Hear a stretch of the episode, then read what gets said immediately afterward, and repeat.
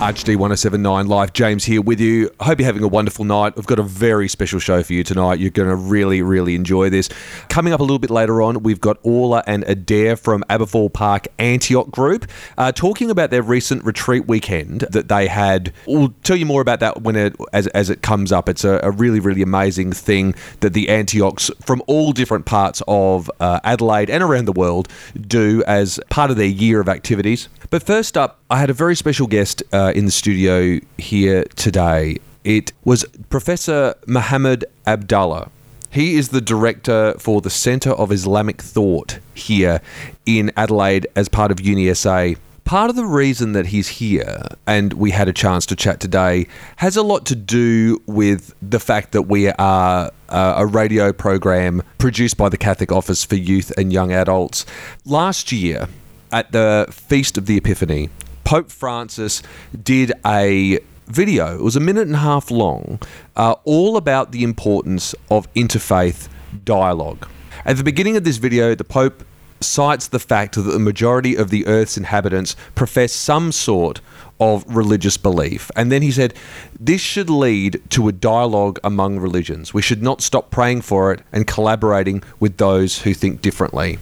There's one part of the video too that I find incredibly powerful where he says, Many think differently, feel differently, seeking God or meeting God in different ways. In this crowd, in this range of religions, there is only one certainty that we have for all that we are all children of God. And then shows uh, people who are Buddhist, people who are Jewish, people who are Muslim, people who are Catholics, and the fact that we really do need to be talking more about the things that are important in our life and maybe some of the things that we are interpreting incorrectly. Now, Professor Mohammed Abdullah has been a huge part of the Muslim community in Australia for many years. You may have seen him on Q and A uh, a few times. He's been on a couple of those shows as sort of as an expert on Islam and as a sort of a spokesperson for the Muslim community in Australia. We were fortunate enough recently here uh, where I work at Catholic Education South Australia that he came in and gave an address at one of our staff days that we have uh, once or twice a term. And to be honest, I wasn't expecting really to have my perceptions on so many different issues questioned, changed, thought about. And all I could think of was it's such a shame that only the people who are sitting in this room today are going to be getting a chance to hear this. So I invited him to come in um, and talk to all of us here on ArchD Radio, and this is what happened. Professor Mohammed Abdullah, thank you so much for joining us today on the show. Thank you. Thank you for having me, James. I appreciate how busy you are. Now, uh, you are the director for the Centre of Islamic Thought and Education uh, at University of South Australia. Can you tell us a little bit about what it is and how it came to be?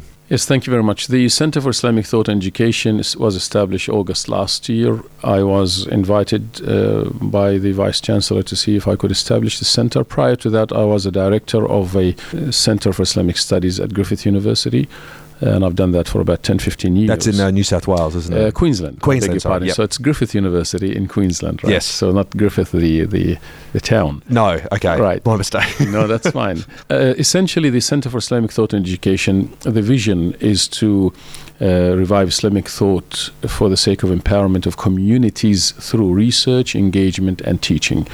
We are big on engagement, and essentially, we want to be able to utilize empirical research to provide solutions for some of the challenges that the Australian Muslim community are facing. For example, youth identity issues or uh, things to do with domestic violence within the Australian Muslim community, or even empowering Islamic schools uh, in terms of renewal of their curriculum or teacher training and so forth. So, cutting straight to it, you're seen as one of the leading um, academic scholars of Islam in Australia. What is Islam? At the core of it, what is it that Muslims believe? All right, the word Islam is an Arabic word which simply means submission to one God.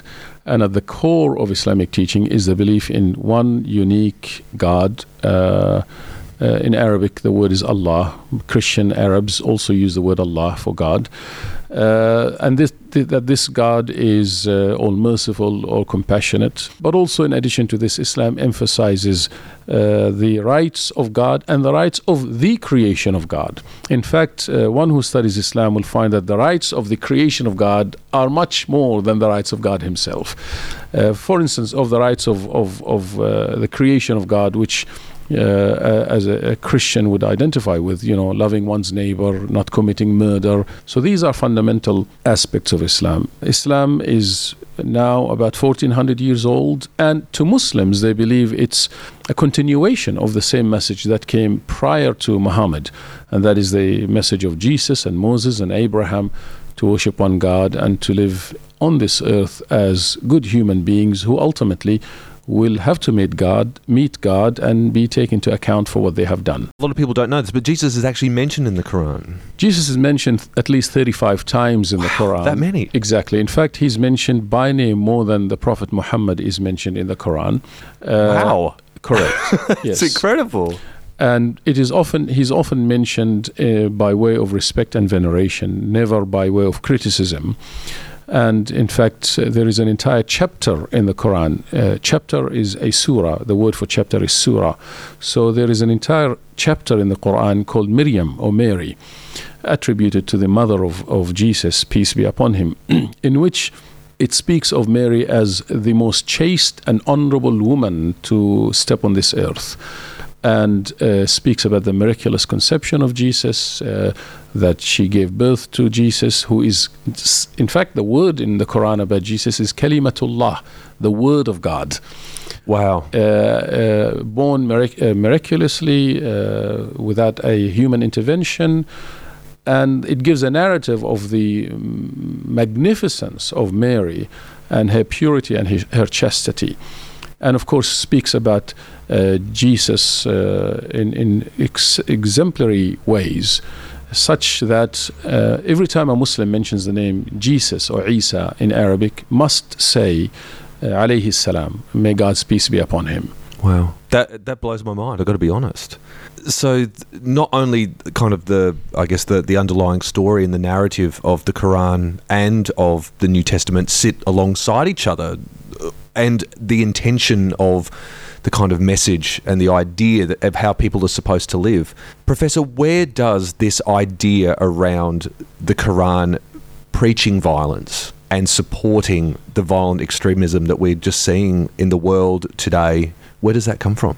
Violence is a human nature, unfortunately, so it doesn't come from a specific religious teaching. Uh, I think human beings sometimes, when they are uh, not disciplined or spiritually or otherwise, but also if they are uh, pressured or cornered or undergoes you know severe personal circumstances or whatever it may be may lead them to acts of violence. So from an islamic perspective let's be very clear. There is consensus among all muslim scholars from the past and the present, the East and the West. And it's exceptionally hard in Islamic law to arrive at consensus. But there is consensus among all Muslim scholars from all persuasions and all walks of life that uh, indiscriminate violence against civilians and bystanders and non combatants is totally prohibited. It is seen as a major sin, it is seen as an anomaly, and it attracts the curse of God. So, therefore, anyone who comes to us in the name of any ideology, Islamic or otherwise, and says that they're committing violence in the name of Islam, uh, it is absolutely rejected. It doesn't mean it's not going to happen. People will continue to do so. But from an Islamic perspective, it is unacceptable. Now, just like in the Bible, whether it's the Old Testament or the New Testament, one can easily find references to perhaps violent texts or verses. However, a Christian who's versed in the tradition or a scholar of Christianity or the biblical criticism, uh, literary criticism, would understand that you have to look at the context and not the text only. When one looks at the text only and not the context, then yes, one can arrive at certain conclusions that are in themselves problematic to their actual message. And that's why Muslim scholars always say you cannot arrive at an interpretation by looking at the text only, but you have to look at the text and the context. You said that there is a, a common preconception out there in the community. It's it's a, a sort of a rallying cry that you hear more than any other, where it's like you know these terrible acts happen. Why aren't the senior Muslim leaders coming out and saying something about it? And you had uh, quite an amazing story to tell about that. Well, that's correct. I, I, often get asked this question, you know, why aren't Muslims or Muslim leaders or imams condemning acts of violence and terrorism? And I find that rather surprising because they do, and many, many, many times they have. Uh, just to give you a quick example, uh, I think in 2016, I can't recall the year 2016 or 2015, 70,000 Muslim clerics in India issued a statement, a fatwa, a legal opinion condemning ISIL and Al Qaeda and any uh, Islamic terrorism or terrorism in the name of Islam. That's 70,000, right? That's, yeah. That's in India. That's a lot of voices, yeah. All right. Now, I know in the in the Islamic world, the Arab Islamic world, the major scholars there, the muftis, uh, the grand muftis of Egypt and Saudi and uh, Qatar and so forth have also issued fatwas. A fatwa is a legal opinion issued by a scholar uh, making a statement regarding a legal issue. In Australia, I know the Australian National Imams Council, the Grand Mufti, I myself, and, and many others have issued statements. Yet, we're often asked the same question.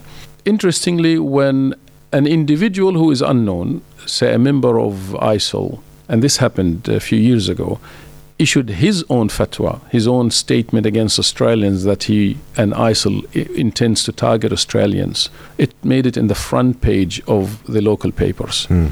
A fatwa by somebody from ISIL.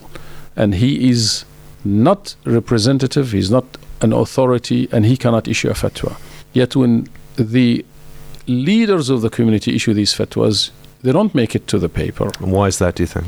Look, uh, generally speaking, I think uh, sensationalization is the motto, so to speak, of media today, unfortunately. And uh, it is not sensational to say that uh, Muslim leaders, Australian Muslim leaders, condemn terrorism and they have issued fatwas or they have issued statement against it. It doesn't sell perhaps you know you know i've heard this many times if it doesn't bleed it doesn't lead. And uh, uh, sorry that's right. not even funny because that's yeah that's horrible. That's that's you know and uh, and again and again we find ourselves needing to question. In fact uh, i think a couple of months ago the Grand Mufti of Australia uh, uh, said openly. He says, We condemn terrorism, we condemn it now, and we will condemn it perpetually. So don't come and ask for our condemnation again. We have done it so many times how frustrating is that? I mean, you're trying to use a, a, megaphone to try and get the word out there. Of that's what it is, but without the color and conflict. We were talking a little bit Correct. beforehand about, you know, it's it's almost like the big action blockbuster competing with, you know, the talky drama. The the big action blockbuster is always going to get the more attention, That's even correct. though it's not factually representative of the amount of voices out there. It's almost like climate change, isn't it? You know, the fact that they it's it's seen to be a balanced argument when in fact it's something like ninety seven percent uh, against three percent. Uh, well, that, that is correct. In fact, it's not giving voice to the silent majority who have spoken repeatedly.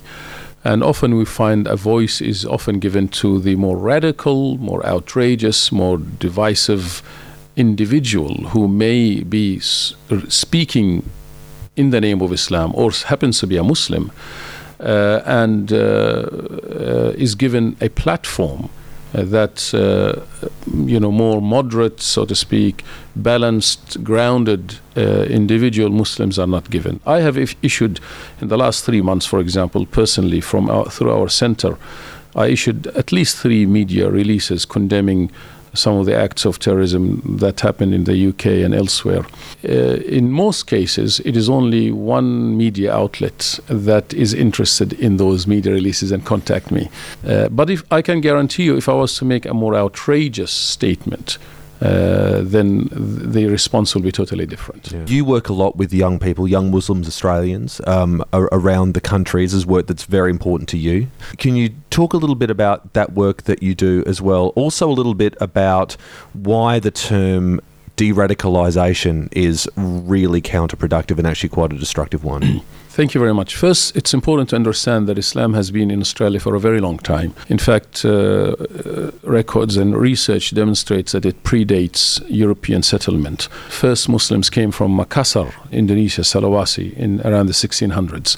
They had some wonderful relationship with the Aboriginal communities. As you would know, in the 1800s, the Cameleers were brought from uh, Afghanistan, mm. Baluchistan, Pakistan with their camels to I know that and I fa- I'll tell you how I found out about that Yes. I was playing uh, music was what I used to do and and uh, we were up on a tour driving up through um, the Northern Territory and someone had said uh, was we stopped somewhere they said it's really amazing if when you're driving some camels start running alongside your car in the desert and I thought they were totally having me on and I refused to believe it was true until it actually happened and then someone explained that That's that's, what what had happened Precisely, exactly. And they brought the camels to help in the setting of the railway lines, which connected the interior of Australia. So their contributions, economically and otherwise, is, is tremendous. Now, I say this because when I speak to young Australian Muslims, I say to them, uh, denying your Australianness is denying a long standing historical presence of Islam in this nation. We must not see being a Muslim or Islam as foreign to this nation. I think we are all part of this wonderful nation. It's a melting pot.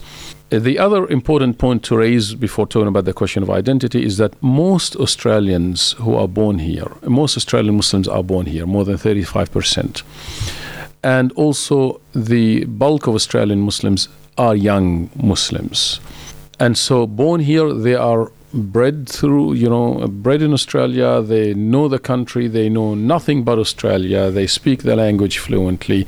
And if they come, if their, you know, heritage is Lebanese or Bangladeshi or Pakistani, in truth, they don't know that heritage. So they, they see themselves part of this nation. However, what had happened post 9 11, and because of the oft or often repeated negative representation or misrepresentation of Islam and Muslims, and the, the painting of Muslims as homogeneous, with one being all the same, monolithic, and that they're all identify with terrorism and supposedly support it, it has created marginalization. It has created in many young people a sense of not belonging to this country and a sense of isolation. Now that leads to questioning their identity.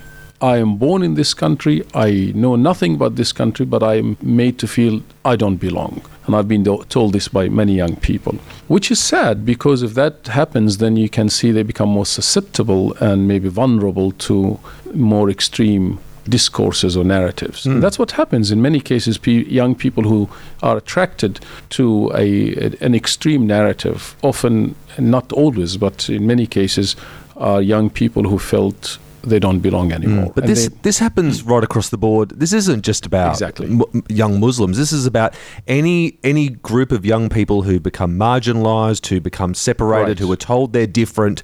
They immediately start to gravitate towards a more towards a group of people where they feel that they actually belong. That's right. I mean, human nature. exactly. Therefore, the connotation or, or the label of de-radicalization, any program that has the label de-radicalization, is going to be ineffective, uh, in my estimation, based on my thorough experience with my community and with young people. The minute we label it de-radicalization, then you lose those who need to be engaged because they see it's labeled, it's uh, preconceived, uh, preconceived notions, and so forth. We have to be smarter. We have to provide effective, substantial, grounded programs that young people can identify with and feel, yes, this is what I want to do, without having to come out of this program being labeled one who attended a de-radicalization program. It's like because it's it makes them essentially going in saying you're an extremist And you need help. and you need help, and then you'll come out the other side. You've just been de-radicalized. Congratulations. Uh, and, and, and, and young people are smart, very smart. Of they see through that. It seems that with all the positive work that's happening and you're doing it largely without any kind of media attention or any kind of acknowledgement that it's of what it's doing, it takes so little to undo that with just a little bit of sensationalism to just set it, the whole thing back. So, with that in mind, um, Mohammed, where do we go as people of saying, okay, so look, maybe I'm naive, but I like to believe that we really are moving aspirationally towards a path of enlightenment. We want to actually evolve into people who are wiser, and just more aware and loving the people around us as much as possible because we see that we are all really the same. And especially between Muslims and Christians uh, and Catholics, especially, we see such a similar narrative playing out as to what it is we're wanting to achieve what do we do? Knowing that we can't we, we, can't influence the the I guess the, the broader sensational media community. Uh, there are some people who block their ears and say, no, we don't want to hear about this. We're very comfortable feeling the way that we do around people who we consider to be insiders and people who are considered to be outsiders. In amongst all that, what can we do together as a community to to change that? That's an excellent question. Thank you very much. And I think everybody has a responsibility and a role to play. Totally. Totally. So you got the government has a responsibility, the media has a responsibility, organizations has a, have a responsibility, religious leaders have a responsibility, and individuals.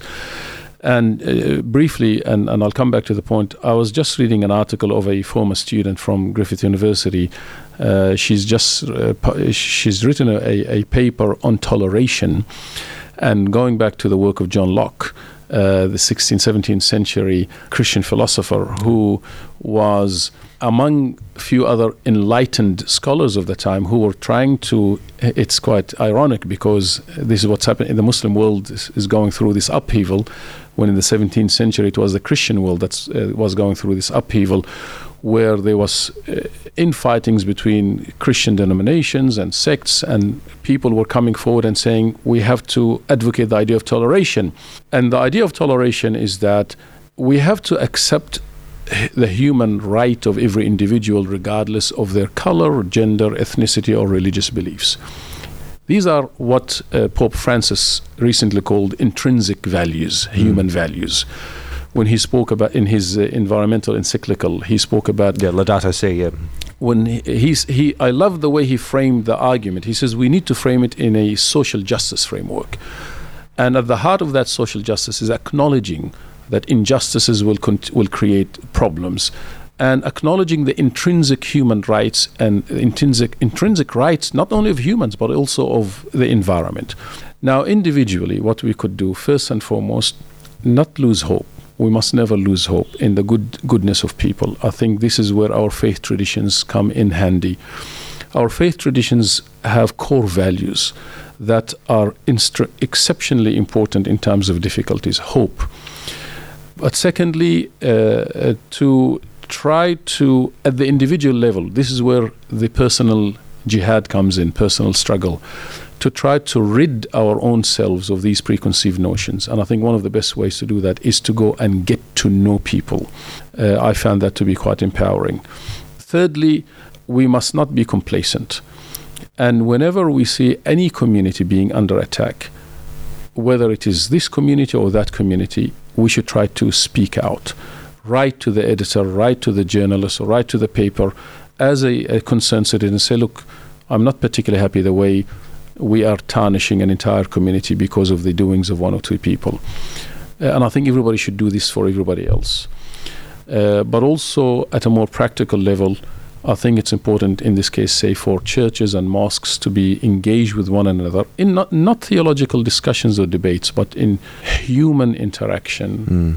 where you know, I, as I said many years ago, you invite us to a halal barbecue, and we invite you to a nice uh, Mediterranean meal, perhaps. Yes. Let your uh, young people get to know our young people. And if I may add on a last point, I think religious leaders play an essentially important role.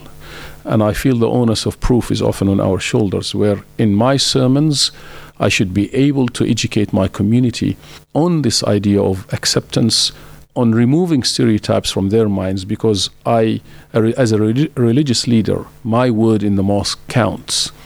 And if I can educate my community, and if I, if every or, or if, if other religious leaders were to do the same, then I think we will get somewhere. And I, I totally agree. And I think part of this is what makes me very proud of my own of my own Catholic faith. In that uh, interreligious dialogue is considered to be something that we need to prioritise at the moment because it's so desperately important. And just you know, we wake up and look at the news every day and are reminded more and more why that's so crucially important. I, I just hope that we can continue to work together more and more and work towards uh, a wonderful and bright future. Thank you so much, James. Thank you. Pleasure. That was Coldplay. You'll see to HD 1079 Live. I am joined by Orla and Adair from Aberfoyle Park, Antioch. How you going, guys? Great, thanks. Yeah, awesome. Thank you so much for coming in today. You just had the big uh, retreat weekend. Yeah. This is a big part in the life of the year of Antioch. Can you tell us a bit about it, Adair, what it's all about? So I guess Aberfoyle Park Antioch has been uh, within the Nativity Parish for almost 30 years now. Um, and it's a youth- That's epic. Congratulations. yeah, thanks. And uh, it's a youth group that's run by the youth. Uh, we give talks, we have reflection, we have music. You know, it's a good time just for people to come in and listen and be able to reflect on where they are with their life. We were talking a little bit about this off air. You have been part of it now for three years, you were saying? You, Yeah. you joined, yeah, almost exactly three years ago. How's it um, helped you helped you kind of grow over the last few years? I think at Antioch, uh, it's made me more confident as a person. Um, like I was kind of in a rough patch at high school, um, and kind of struggled. And coming to Antioch has given me more confidence. You know, uh, make new friendships. You know, being able to lead an outreach weekend was uh, it was an incredible experience. Fantastic stuff. Now, Orla, how long have you been part of Antioch for that sort of period of time? Yeah, so Adair and I joined on the same weekend. Get out. Yeah, so um, we've been in it together from the beginning. now, you Um, can't say as well that, you know, um, when you joined Antioch, you said you weren't actually even a part of the church prior to that. No, I wasn't. So, what drew you to it then? Well, I've always been really interested in learning about people's faiths and their cultures and like appreciating that. And also, at the time, I just made a new friend at school and she just moved to Australia. So she was invited by someone from the parish to come along and she wanted to bring me with her. So, yeah. And that's what got you kind of interested. And what was your impression? So you you, you Mm. walked in on the first part of this weekend, not really knowing what to expect. What, what were your first impressions? everyone was really charismatic. As someone who came from an agnostic background, everyone was a lot less solemn than I was expecting Sol- for a Catholic retreat.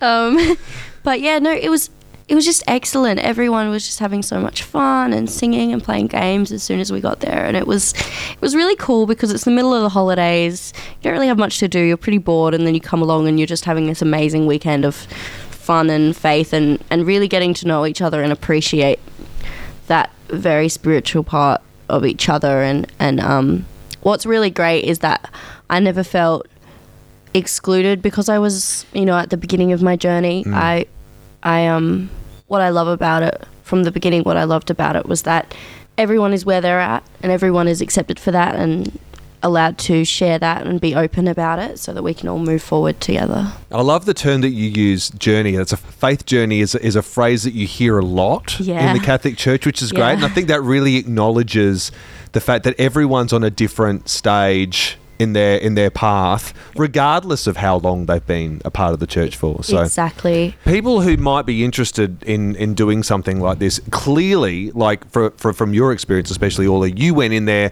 not a part of the church not just literally wanted to go along and kind of see what it was all about Yeah. and it has been just happens to have been this really transformative experience that's informed you know a completely new sort of chapter of your life seemingly Oh, absolutely. And um, we were talking off air before about how it's re- one another thing that's really cool about Antioch is it really bridges that period between high school and university. And Yeah. when you're leaving high school and going into university, it's a very it's a time of yeah lots of transformation Yeah. but a lot of the time those friendships don't really carry on and that you had in high school but antioch kind of bridges that gap and carries it carries along there. So i feel like as well as the obviously i have a faith now which is a huge thing hmm.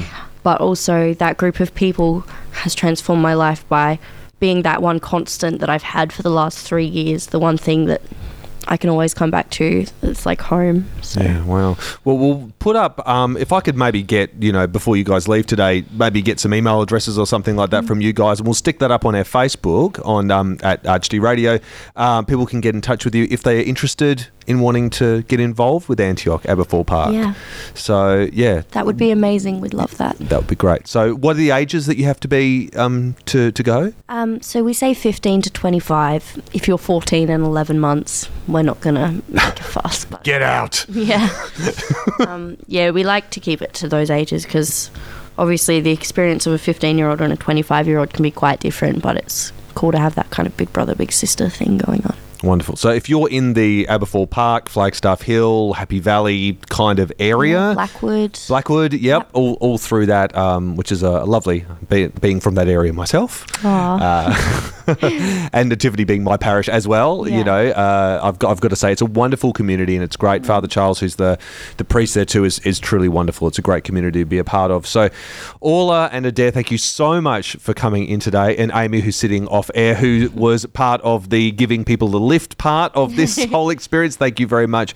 as well. Um, and hopefully, we will see you guys again really soon. Be sure to get in touch with us through the Facebook page to get in touch with Adair and Orla about Antioch and Aberfoyle Park. Thanks, guys. Thank you. Thank you so much, James. Special thanks as well to Professor Mohammed Abdullah, who was our guest earlier on. Uh, we are here every Wednesday night from 9, every Saturday night from 10. Stay tuned to 1079 Life for more of your music. Please follow us on Instagram and Facebook as well. Lots of great photos and stuff uh, on there too. We will see you again in a couple of days. Bye.